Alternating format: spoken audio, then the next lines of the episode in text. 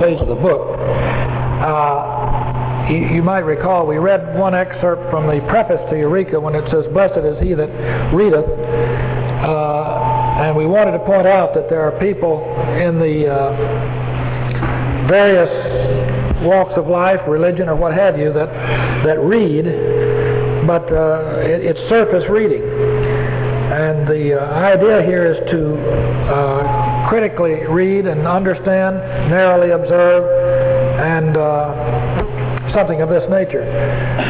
Uh, just incidentally, uh, not that it's a great point of interest maybe, but if you, if you go to any of you who have Adam Clarke's commentary and just start in maybe even at the very first chapter of Revelation, and here is a, apparently a very worldly wise man in the uh, area of religion, I suppose, that that it doesn't take you more than a paragraph to see he knows absolutely nothing about this book, and yet he's compiled volumes and volumes uh, on his commentary on other parts of the Bible.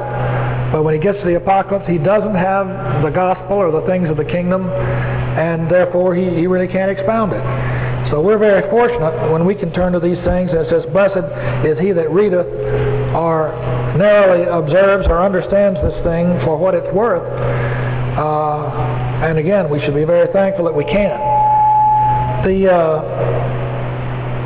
idea here of this uh, apocalypse being given to John for the benefit of the ecclesia is one that we want to uh, stress as one of the foundational aspects of seeing it and understanding it. So, uh, as we fit it together, and it's uh, particularly in its historical significance, we still want to keep in mind that our principles are the uh, ultimate result of the ecclesia's actions, which is to be incorporated with Christ as part of the Son of Man's similitude that is defined in this first chapter. We commented earlier, again, we ran through this, we're going to run through it again a little bit, of the uh, seven ecclesias who are not uh, churches as they are, are given here in uh, verse 4 of the first chapter, where it says, John 2, the seven churches are ecclesia, which are in Asia. And we know that those uh, if you read on down through the chapter, that the uh, this uh, figurative Son of Man, of whom the head is Christ and the body is the ecclesia, and probably we could say if we were sort of drawing a picture of this like Nebuchadnezzar's image, that we would we would utilize Christ as the head, the ecclesia as the body, but they're they're together. One doesn't exist without the other, and that deity somehow, if we could draw a, a diagram, would be over and above these two features of the head and the body.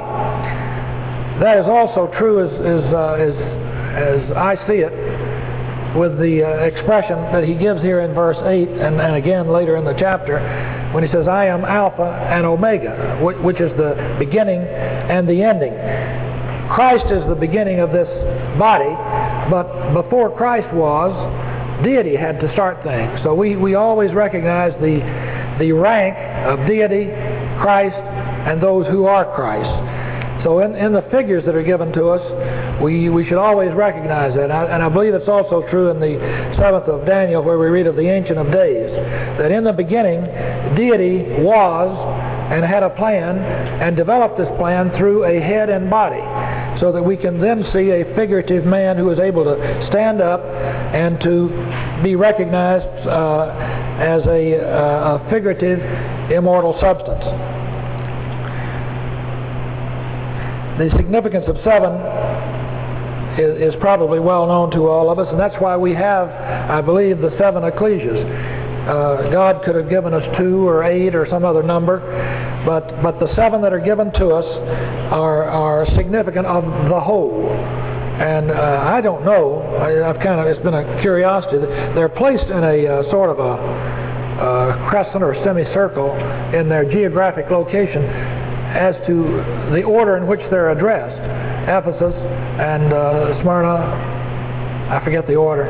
Uh, but as you go around and wind up at Laodicea, uh, when it says the Son of Man or the Son of Man's similitude stands in the midst of them, actually geographically there would be a place to stand there. I don't, I, I can't convince myself that this has any uh, particular meaning because in the midst just means, as I would see it, uh, where they can be contacted or spoken to, and they are addressed individually in this uh, in the second and third chapters. And uh, uh, we don't have to say, well, we're more like Philadelphia than we're than we are like Ephesus, or that we're more like Smyrna than we are like Sardis, because in those ecclesias are representative uh, factors or individuals uh, which we as individuals may or may not be. In other words, we are, if we can accept the warnings, it's possible that we have uh, some Nicolaitanism in us. And if we do, we better examine ourselves.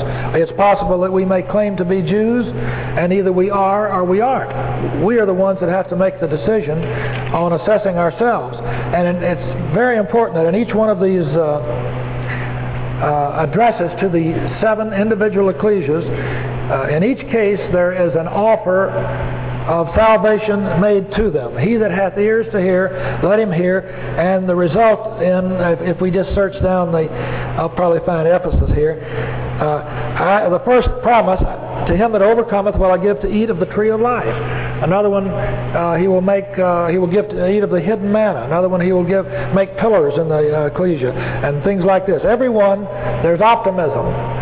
So even though in, in the church there are deficiencies, and we see that in each one of us individually and in, and in each of our ecclesias, uh, I, have often said the uh, the definition, not not exactly a definition, but an observation of the ecclesia is the ecclesia is a an organization of weak people looking to strengthen or better themselves. So, so we're never in a position of where we can go and say, uh, I'm going to rest on my laurels. I've reached the point of, uh, of uh, being pleased with, with my performance and or either my ecclesia's performance. We have a real uh, healthy ecclesia. Well, the truth of the matter, we may have a degree of health in, in some instances, but at the same time, we're also struggling day by day uh, to either hold our own or to do better. And I believe that lesson is well pointed out in the uh, second and third chapters, which we're not going to comment on probably any more than this.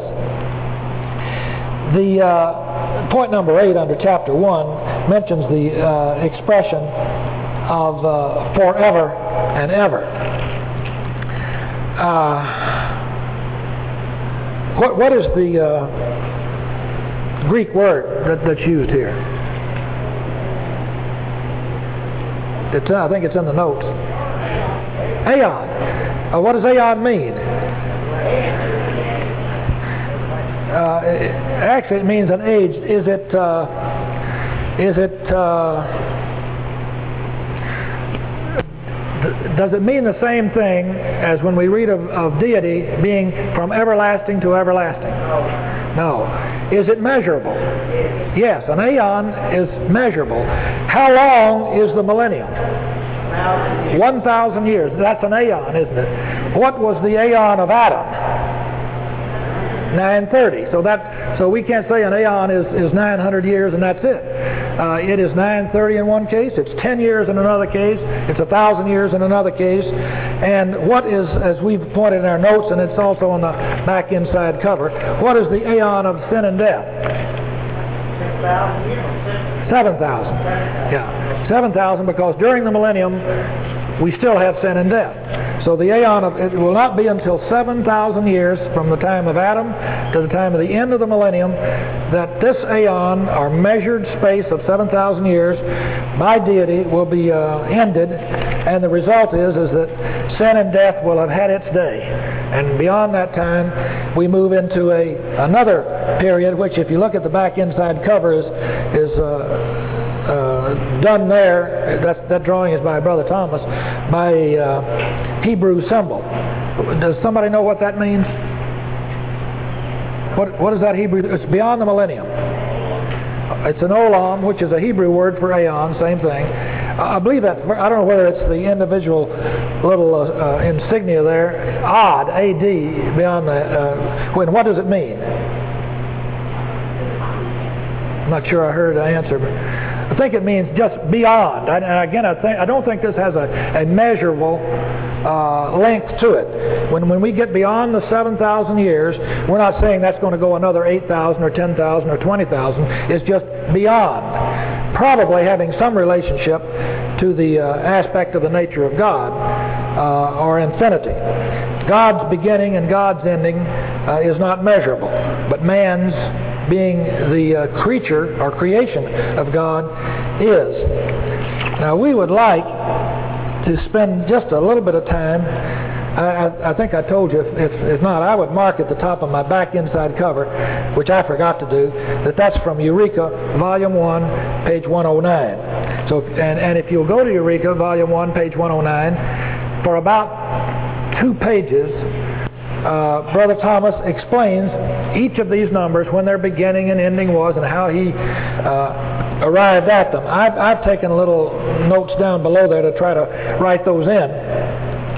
Uh, again, this this uh, parallelogram, which is uh, A, B, C, and D in the uh, drawing, is 7,000 years. And if you'll add up all his numbers, which we've done there in the left column, you'll see that they add up uh, to 7,000.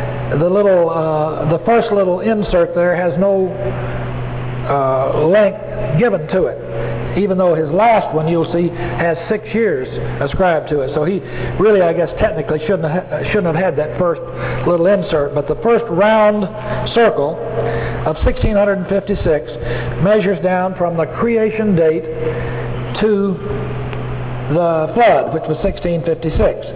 And then, the, then the, another little uh, uh, space there for 377 measures down to the time of the typical confirmation of the covenant uh, with Abraham. And then 430 years later, which is his next, uh, I think he calls that a, a crescentic prefix, which means like a crescent. So uh, instead of the full circle. So that little 430 that he's got in there, and we can see it's not drawn to scale, uh, measures us to the to the date of the Exodus. Uh, many people, and, I, am not too sure of all the uh, references in the Bible to the uh, 430 years, but many people uh, erroneously think that the Israelites were in Egypt 430 years. Uh, somebody tell me how long they were there, if that's erroneous. What? About half of that, yeah. I, have used 215. I don't know if I'm right or not. But about half of that time. In other words, the giving of the confirmation to Abraham occurred while, while he was coming into the promised land out of Ur and from Haran. And, uh, and, and our dates or numbers run from that point. So when Joseph went down into Egypt and the, and the 70 followed him and they came out as 3 million, uh, the termination point was the passing through the Red Sea or the Exodus or the 430 years. So that would bring us down to that point. And if we had some cumulative figure, uh, you can see how far along in the 6,000 or 7,000 that we were to that point. Then he jumps ahead 1,695 years to the destruction of the holy city by the Romans, which would be 70 AD. And again, you can add, subtract, and work these out to see, well, uh, more or less why you might agree or might not agree, because you'll notice in the next number, the 1796, he figured was the return of Christ. Uh, I believe I've, I've, got that right in 1864, but if not, allow some latitude, 1868 or some other date, but roughly in that, that, uh, that decade. So Brother Thomas felt that Christ was going to return in 1864, or thereabouts, 1868. Uh, and if we added 40 years, which he does in his little drawing, another crescentic prefix to that final circle, uh, which he allows a 40 year, I have hour of judgment. Now he divided the 40 years into 10 years of preaching of the everlasting gospel and 30 years of pouring out, or one hour, which would be one twelfth of a, of a uh, day. There are 12 hours to a day in, in the measuring of prophecy, and not 24. 24 would be a day and a night, but a day would be 12 hours, so one hour would be one twelfth or 30 years. So here your hour of judgment plus 10 uh, carries you over into that to the end of that prefix, and then you're into the millennium, which lasts a thousand years, and he allows six years beyond the millennium for the uh, uh, rebellion are giving us a total of 7,000 years. And then, then the end of your parallelogram, he has the, the balloon out at the end, which is ad olam, or beyond. Now below that, I've taken the dates uh, from W.H. Uh, Carter's book Times and Seasons, which was written in 1961. And Brother Carter's feeling, uh, or the uh, thrust of his writing, and that, that book is basically chronology as opposed to an analysis of the apocalypse. He felt that the likely date of Christ's coming was 1972. So that's why I have taken one, two, three, four. There's six items we list down there, and this is very condensed. Do you realize? That I say return of Christ, not his date, because I, I could put in 1972, which would alter that by 20 years. Uh, and if you mentally want to do that or make some kind of pencil note there at the side, his date would have been 1902 years from the previous date, which was 70 AD. So if we take 70 AD, add 1902, we would get 1972. I have arbitrarily added the 1922, which added to 70 AD, brings us to 1992. And I think I told you in the uh, opening day that my basic reason is that I feel that the 1260, 1290, and 1335 years of, of Daniel 12 seem, from present observation, to fit better into that than anything else that I've seen.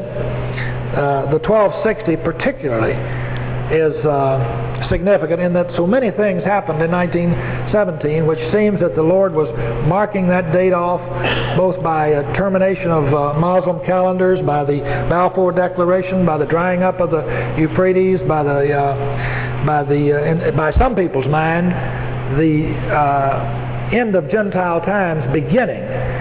And I felt very strongly that that had, had something to do with the uh, measuring of the Babylonish kingdom under Nebuchadnezzar, which lasted 70 years, and that, that possibly from 1917, 70 years down the line, would bring us to 1987 and maybe the return of Christ.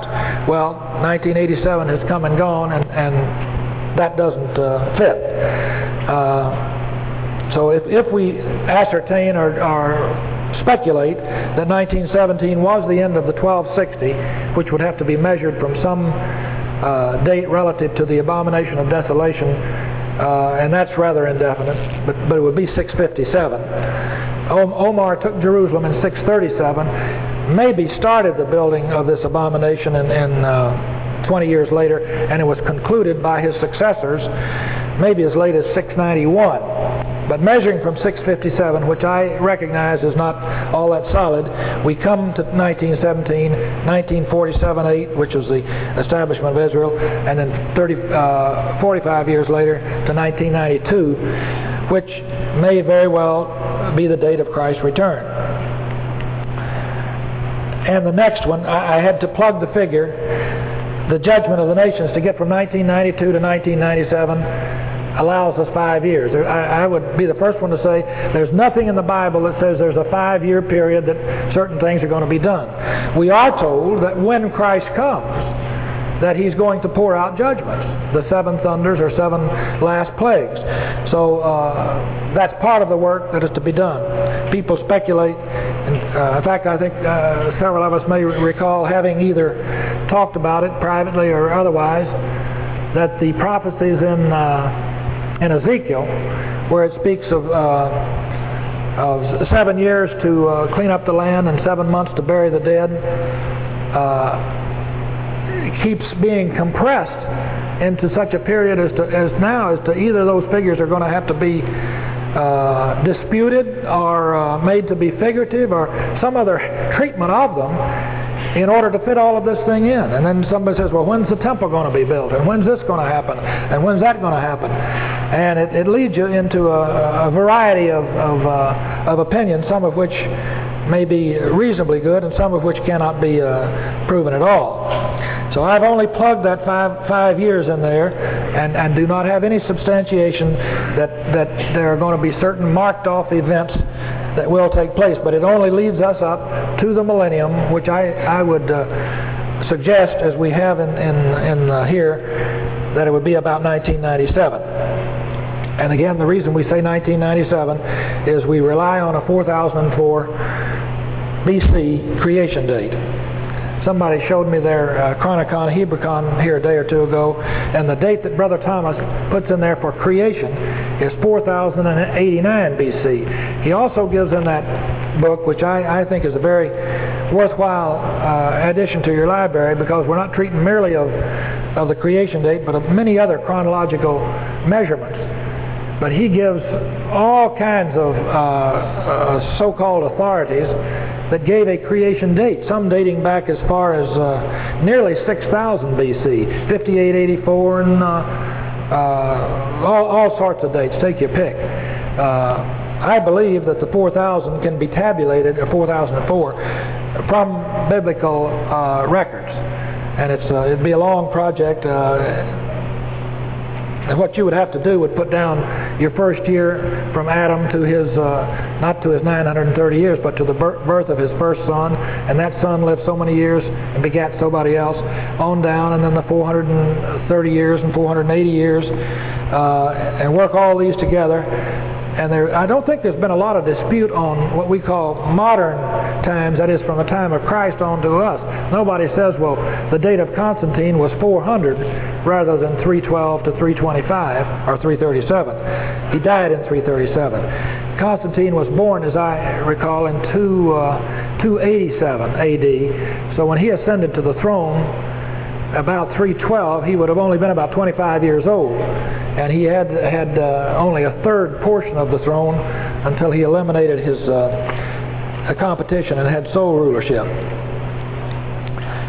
Let me see. I should probably. Uh, oh, the bottom uh, photograph or, or, drawing there is taken out of the book Apocalypse Epitomized, and bro uh, Brother H.P. Mansfield gives his views there.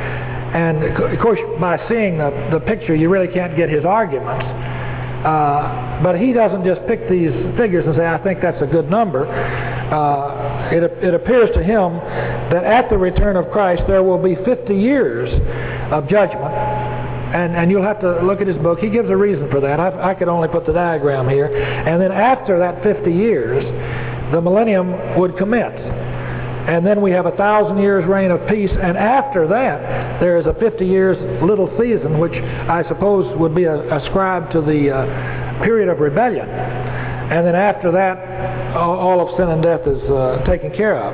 Now to justify that, much like the first drawing of, of Brother Thomas's, if we have today, we know we're living in 1989. If Christ came today, then the 50 years period of judgment by our calendar would be projected to 20, 2039. And if we say, well, fine, that's a good year, 2039, somebody then must say, when was your creation date? And if you say 4004, then you've got 6,042 or 3 years from Adam to the start of the millennium. I don't believe that. I, I, I can only suggest to you that my feeling is we have 6,000 years. That on the, on the hour or day or month or whatever we want to calculate of the 6,000, that the millennium will start.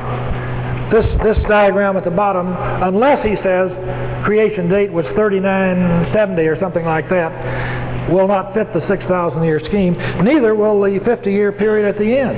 If the thousand years reign of peace ends in the year AM 7000, then we go 50 years into the eighth day, so to speak, uh, to cover this last diagram. So I, I, really don't subscribe to it. I only show it to show you uh, another person who undoubtedly is much smarter than I am in, in many of these things, but uh, there it is. And the same way with Brother Thomas, he has to use a 4089 BC creation date to get his uh, figures to come out. And even then, his projected date for the millennium, uh, the last one I think he gave was 1908, would only come out to 59, uh, 90 something. It didn't come out to 6,000. Uh, I would be more likely, and of course I've I've doctored up this middle schedule a little bit, but I, I feel that's closer to, to the uh, aeon of sin and death, I guess we could call it. The coming with clouds that's, that's uh, given to us in, uh, in this Son of Man similitude in the first chapter is important. Clouds, as most of us know, and if you don't, we'll repeat it here, is used on occasion in Scripture to signify uh, peoples, multitudes, nations. Uh, some people say clouds and crowds because they may rhyme. Uh, I don't think uh, etymologically they're, they're kin. But uh, anyway, clouds of people or multitudes are associated with this Son of Man. Incidentally, I heard uh, just a week before I came up here, I was talking to somebody, and they said, uh, uh, somebody that's in our ecclesia, now, now, that's a vague term, and when you say our ecclesia, maybe it's one person in our ecclesia, and I'm not talking about my particular ecclesia, uh, don't like this term multitudinous Christ. I says, what do you mean? They, they, they would prefer some other term like Christ and the saints or uh, Son of Man similitude or something like Oh, no, no. They don't believe there's going to be a multitude. I said, well, I says, I haven't heard this in a long time, or, or if ever. And I says, I, uh, I'm sorry to hear that. I says, because uh, no matter what you call it, I says, that is the picture that the apocalypse gives us. Otherwise, you know, if, if we really reduce this down to logic, it would be saying God is, is the great uncreate, and that his only begotten Son is Christ, who is a manifestation of himself. And that's about it. God in Christ. The whole purpose if we go back to the law of Moses or, or to the time of Noah or Adam or the time of the kings, the Old Testament, preaching of Christ, the ecclesias in Paul's day, is to take out of them a saved people. It's to add to this single Christ and expand him to a multitude. And that is the wish and will of God. It's the very meaning of his name. And I like that expression given in Eureka that it says Yahweh named himself. Now, this wasn't some name he inherited or uh, just took like you and I may be John or Jack or Bill. Yahweh says, I will be manifested in a multitude. And if we believe that name, then we see this multitude. So I, uh, I'm, I'm certainly one that's not going to be intimidated and say, well, I can't use that term, multitudinous Christ. It's a beautiful expression. It's an expression of truth, and it's the key, in a broad sense, to the book of Revelation and the gospel as a totality. I wanted to read uh, a section here relative to the uh, Behold, he cometh with clouds.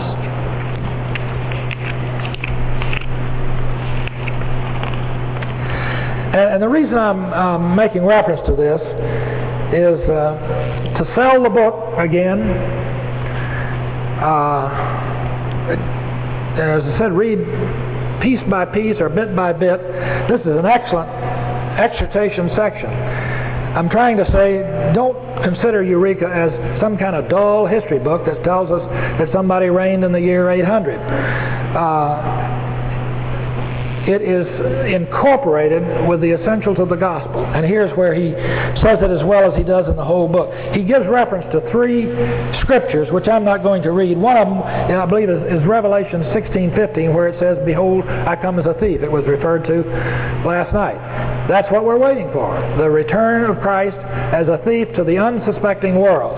The other two references he gives are Matthew 26:27 which says in, in, a short synopsis, the Son of Man shall come in the glory of his Father with all the holy angels with him. And, and Matthew 19:28, which says, in the regeneration, when the Son of Man shall sit on his throne, the twelve apostles will also be uh, in that picture.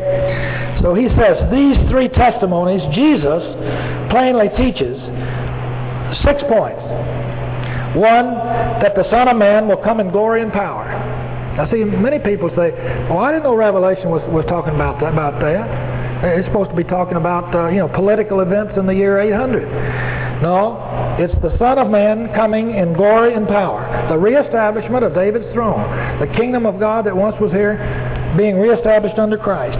Number two, that He will come with holy ones. Now, whether we associate that with the angels or, or the saints, it still fits. I, I believe it has reference uh, to the saints.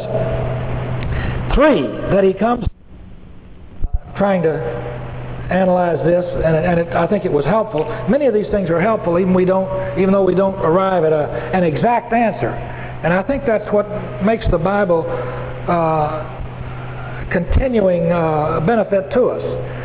And uh, if somebody has to apologize because they uh, they talk about the third chapter of Genesis again, they don't have to apologize to me, I'll tell you. I says it's, it's something we need to hear, and it's something that's always alive to us. and, and none of us really master it in the sense of, of, of having it within us uh, completely. It doesn't mean there's, there's a mystery there that we don't understand, but it benefits and strengthens us to repeat this thing. So uh, when we say Alpha and Omega, we're talking of the first and last letters of the Greek alphabet. It has 24 letters in it, which is probably very significant in the fact that uh, that God wants us to know of the 24. That's double the number of the tribes of Israel, and, and we're talking of an Israelitish uh, scheme of things. And Christ says of himself that he's the first and the last, or the beginning and the ending. In other words, we start really the program of salvation with Christ, even though he's born 4,000 years after Adam. Christ was, as Abraham says, before I was. I have that verse jotted down here somewhere. I believe it's John 8:56. Uh, which, when we read that, at least chronologically in the Bible, we're not to the book of Revelation eh, when we're uh, in the book of John, but but it helps us to understand. Uh, Christ speaking says, Your father Abraham rejoiced to see my day, and he saw it and was glad. Now, the individual man, Christ, was not born, but Abraham's faith was based upon Christ, his coming, his, his first appearing, and his ultimate glorification. So, this is essential to the understanding of the Alpha and the Omega. Again, as I commented earlier, my, my uh, understanding at this point is that the Alpha and Omega starts with the Father it advances or progresses in the Christ individual and it matures in the uh, totality of the group. Uh, there is a, I have to sort of be careful in reading these things because some of them are so long and we don't have that much time. Uh, here's a short paragraph on the Alpha and Omega. I think that may help us. It's at the bottom of page 127 if you want to make a note of uh, Eureka 1. Thus the body, and he's talking of this multitudinous symbol that's shown to us in chapter 1. We have a head and a body with feet and feet and different garments about it. It says, Thus the body is pierced with suffering as well as its head. So we're talking of the saints theoretically from here down, and, the, and we know that the head itself suffered even unto death. Uh, thus the body is pierced with suffering as well as its head. And as Jesus, though a son, learned obedience by the things which he suffered, so all his brethren must. It will be seen then that when the one body is complete in all its elements, it will have been a suffering community. I think we'd all agree with that. This is its alpha, its beginning, its who is, or present condition. Most of its members are in the womb of death, shut up within the gates of the invisible, which are so securely locked that no power can open them save that which is eternal. The key or power is with Jesus, through whom it will operate as it did upon him when the power or spirit of the Father raised him from the dead. So maybe that just short synopsis there may help us understand that that there is a a, a, condition of this uh, vision or picture that's given in Revelation 1 that tells us there's a process of redemption that starts with the Father's plan, with the begettal of His only begotten Son, with the incorporation of the faithful who believed in Him before He came, and those of us who believe in Him after He came, and as it were, cast our lot with Him. The Omega, of course, will be the finishing or immortal stage of this. Once it's finished, the completion uh, will be effected. When John announces that he gives, uh, receives this vision, or not, not receives it, but, but the vision that he sees, point number uh, 12, that he was in spirit on the Lord's day, says that uh, John, in receiving a vision, is, is not uh, going through some ordinary experience and, and, figuring this thing out. It's, it's shown to him as if he, as I see it, as if he were in a trance. When we think of the holy men of old, such as we mentioned Moses here earlier, and writing the account in Genesis 2,500 years after it happened, uh, some unseen and, and great power had to motivate or say to Moses, pick up the pen and write what I'm telling you to write. There was don't ask any questions, as it were. The inspired author is going to accurately tell you everything to write down that happened in the Garden of Eden and the uh, flood in Noah's time and, and all the other things that are recorded uh, in the early chapters. So with John and the Apocalypse. He was in vision, which I guess means his mental or moral faculties of his own are blocked out, and he was in spirit. That is, he was controlled by the higher power. Maybe in, in uh, well, I don't even think it justifies comparison of saying people that think they got the Holy Spirit today, they can speak in tongues or or do these miraculous things. They they uh, they always back down when you ask them to raise the dead or do something beyond. Uh, in words, if they can hold the wool over your eyes and say, "I I am in some kind of a spiritual uh, state of mind here," uh, and speak in tongues and do these various things. But but John here. I think we're told that the Spirit is more powerful than the flesh. So when the Spirit dictates that this be written, that's the way it was uh, brought about. And when he says, I was in spirit in the Lord's day, it means he was projected to a time future. John was living on the Isle of Patmos, uh, imprisoned there or exiled there in the year 96. So he's projected down 1900 years later. So what God is saying, I'm going to show you what's going to happen. He doesn't give him a date. All he says, in the Lord's day. And the day of the Lord is what we read in Revelation 16. This is what comes as a thief in the night. That day, which is yet future, is going to come on the scene. Uh, that's the day that Abraham saw. He saw both forward to the Christ's first coming, and he saw the Lord's day. There's another verse or two we might turn to for support of that. 2 Thessalonians 2, uh, starting at the third verse.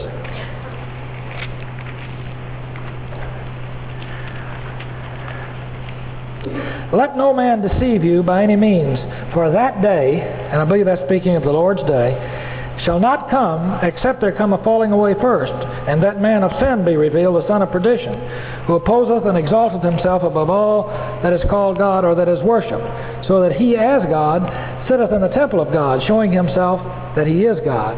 Remember ye not that when I was yet with you I told you these things?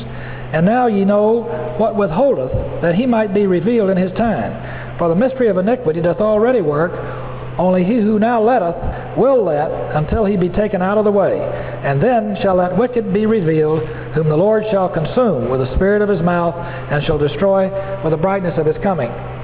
This is really a, a nice uh, reference to the book of Revelation, because not only does it tell us the Lord's day, which is the coming of Christ, it tells us that starting in Paul's day, that the uh, man of sin or son of, son of perdition is going to be gradually uncovered or magnify himself. He opposeth and exalteth himself. We've seen this, and, and it's again the, uh, the apocalypse. That's the great object of the Lord's wrath in the apocalypse. The whole of the apocalypse is the victory of Zion over Rome. So here's Rome being defined and warned by the apostle to the Thessalonians. Uh, he's telling us that in that very first century, that uh, in verse 6, and now ye know what withholdeth. In other words, what was restraining this man of sin development. It was paganism. So as long as paganism there was there, holding power and rule over the uh, uh, then known territory, uh, pseudo-Christianity could not raise its wings and begin its uh, long hundreds of years uh, of usurpation of the power of, of deity. So that that that little reading out there gives us two or three Uh, hints and tips to the apocalypse. Uh, going back to the Old Testament, uh, reference we would go to there would be Joel, the second chapter. Uh, and again, remember, if you're reading the first volume of Eureka, I forget how many pages, maybe nearly 100 pages, are given to a consideration of the apocalypse in the prophets. So the, the apocalypse is in Jonah, it's in Malachi, it's in Jeremiah. You name the prophet, it's there. The day of the Lord and the manifestation of the multitudinous Son of Man. A reference I have is Joel 2.31. It says, and again, remember Joel is prophesying here several hundred years before the birth of Christ, and of course thousands, a couple of thousand or more, of the uh, day of the Lord. The sun shall be turned into darkness, and the moon into blood, before the great and the terrible day of the Lord come. Now just think that in Joel's time, a prophet speaking to the ecclesia or to the true Israel of God, is saying, you people should know something about the coming day of the Lord. Again, he doesn't say it's going to be next year or 100 years from now, but in your total faith, the substance of that faith is to be a recognition and a belief that the day of the Lord is what we're looking for to solve man's problems. Going over to the third chapter in the second verse where he says, I will also gather all nations and will bring them down into the valley of Jehoshaphat and will plead with them there for my people and for my heritage Israel, whom they have scattered among the nations and parted my land. That, I believe, is in the day of the Lord. The day of the Lord is not a 24-hour day but it is a time which I believe we can accurately describe as post-adventual and premillennial, which we have charted in the back of the book. And again, with some apologies, we don't don't justify that. If the Lord doesn't come till 1993, the figure's going to be four. Or if He doesn't come till 1996, the figure may be one. Uh, unless, again, there are some, uh, uh, unless we're wrong on, on that premise. But, but between His coming and between the uh, elimination of his opposition is called the day of the Lord. It's the day when he's cleaning up the problems that prevent the millennium starting on a, a clean footing. Again, we, we spoke of, of the multitude of Son of Man standing in the midst of these golden candlesticks, which are the ecclesias, and which are whose responsibility, uh, as we'll see in, in the second chapter, is, uh, is in the hands of, of angels, or star angels are rulers of these ecclesias. Now, we, we want to be careful to understand uh, that, that we don't have ranks, that we don't have somebody that's president and vice president and subsidiary president in the ecclesia. We're all one, as Galatians 3 tells us. There's neither Jew nor Greek, male nor female, bond or free. Ye are all one in Christ Jesus. But the, but the responsibility of the ecclesia's leadership and direction and holding fast to the principles of the faith is charged to the uh, various words presbytery, which some people don't like because it sounds like Presbyterian. But there's nothing wrong with the word presbytery or elders or star angel or some such wording. So the, angel, the, the direction of the ecclesia has to be uh, supervised, if you will, as long as they're supervising it under the uh, correct principles by those who are, are capable of doing so and, and have the responsibility of doing so. Uh, a reference to that, we might go to Acts 20, the 20th chapter, and verses uh, 28 to 30.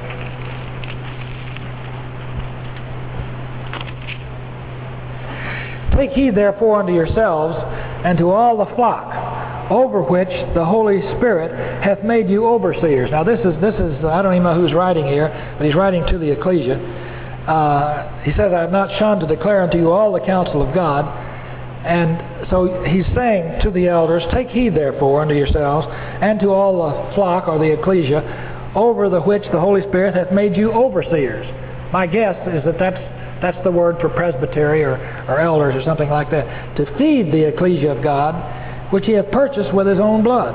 For I know this, that after my departing, this is Paul speaking, isn't it, shall grievous wolves enter in among you, not sparing the flock.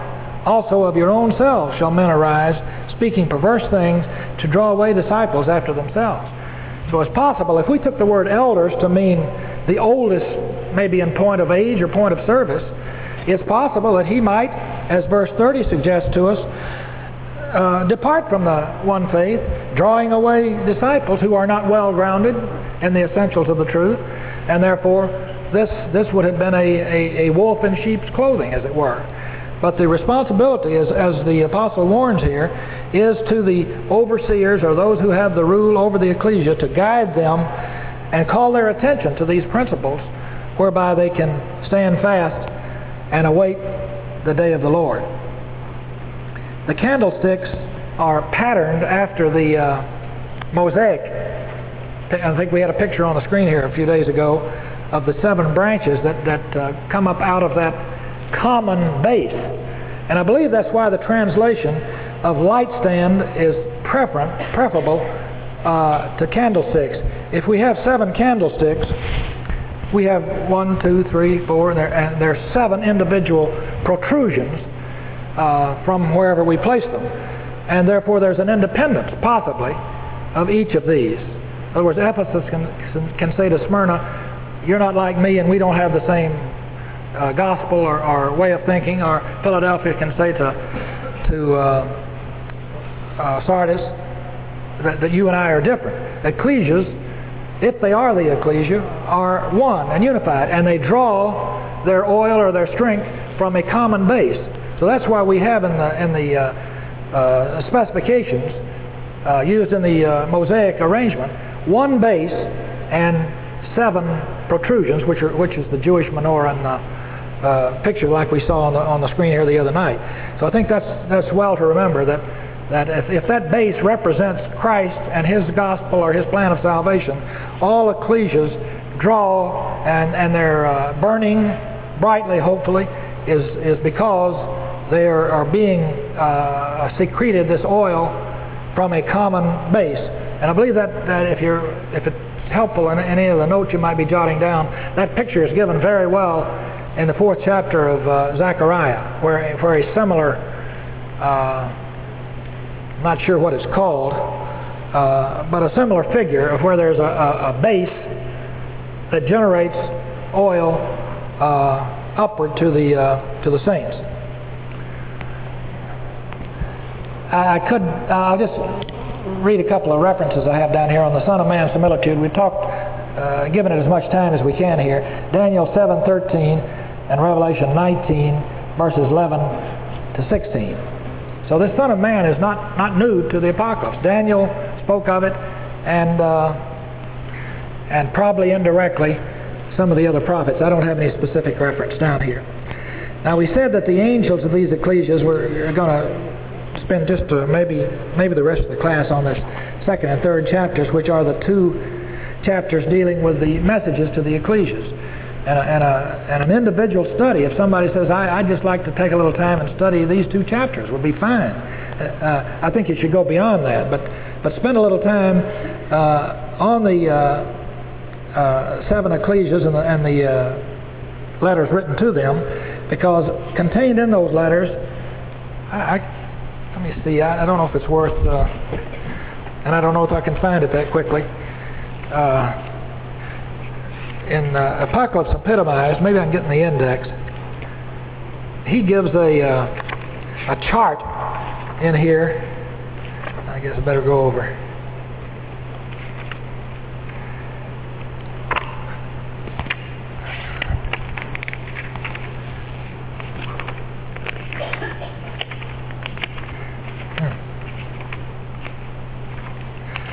Maybe after the after all the letters are covered, uh, well, sorry, I can't find it. Uh, he gives a chart, which is very easy to pick out uh, without a book. You can go to the second and third chapters. But he just diagrams. Here's the first ecclesia, Ephesus. And he'll say verse 1 and 2 gives us the commendation. And then verse 3 gives us the criticism. And then ver, uh, verse 4, I forget what his other column says, but, but in each of the ecclesias there is a, uh, uh, an analysis made of what good points they have and what bad points and the warnings and what have you. Well, that's, that's basically the letter to each ecclesia, is if you've got something to be complimented for, the Spirit announces that. If you've got something to be criticized and warned about, the, the same thing happens. And then it, it winds up, he that hath ears to hear, give consideration to this, and then there's a promise to the overcomer. Every letter is written with that. In the uh, case of the ecclesia at Laodicea, the final one, there is no nothing given that could be uh, that he could commend them for. They were a, were a uh, an ecclesia that was so absorbed with the things of the flesh, I guess we could say very generally, that they were producing no spiritual light. Brother Thomas also, probably in one of those numbers I gave you in the circle in your back of your books, tabular analysis or somewhere, I, believe it's that one that's on page 387, maybe of volume one that he says these seven ecclesias are also predictive of the states of the ecclesia as we go along from John's day. In other words, the ecclesia uh, I have jotted the dates here on the side. I am not going to read them all out, but, but from 96 to 110 was the Ephesian state of the ecclesia. And from 110 to 312, which would be the, the Constantinian era, was the state of the Smyrnian. And then Pergamos from 312 to 606, which would be the Phocas time. Uh, again, you'll have to read it. I'm, I'm not at all qualified to uh, tell you why he thought that time was, was more uh, Pergamian than it was Smyrnian. And he goes down to Thyatira for about a thousand years from 606 to 1572 and Sardis from 1572 to 1847, and Philadelphia from 1847 to 1947. I believe I've got Brother Thomas's dates, but he rarely. It's kind of surprising that he, he went to 1947. Maybe that's not his date. And then he says the Laodicean age would start in 1947. If those figures have any substance, 1847 would be about the time of the writing of Elpis Israel, when the truth was more or less revived and he's sort of suggesting the Philadelphian, which was one of the ideal, most ideal of the seven ecclesias, sort of a healthy state, that, that maybe the truth prospered in that hundred year period. I, uh, the truth did uh, begin and, and prosper to a, to a great extent, but it also had, had many problems, such as we have today. Uh, whether, whether or not in 1947 we start going downhill, I can't tell you. But uh, anyway, it's, it's something for the for the student to perhaps take an interest in and see if he feels that these, these seven ecclesias are predictive of the uh, health of the ecclesia, which means that when if, if that is correct, it means that we are in a very Laodicean age and not talking about the world about us. We're talking about the ecclesia within. That, that Christ would say to us today, you're lukewarm. I'm sorry, but that's your condition.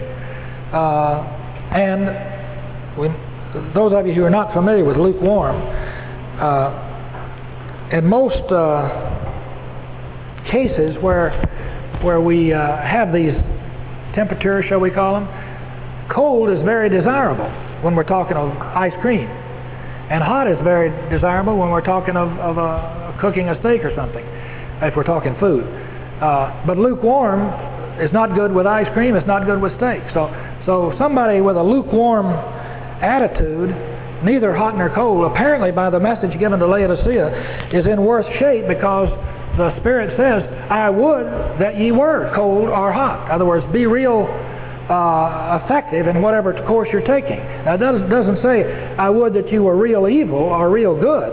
It means that, that your, your behavioral patterns should be to the furthest extreme, which is, is, which is ice cold or red hot, as it were, and, and you will then be uh, as the Spirit sees it, very energetic and, and uh, uh, at your very best. But lukewarm signifies disinterest and self-satisfaction. And as he says here, they need eye salve. They need somebody to rub something on their eyes where they can, can see better. And we again have to examine ourselves as individuals and ecclesias to see whether or not uh, we're in that Laodicean state.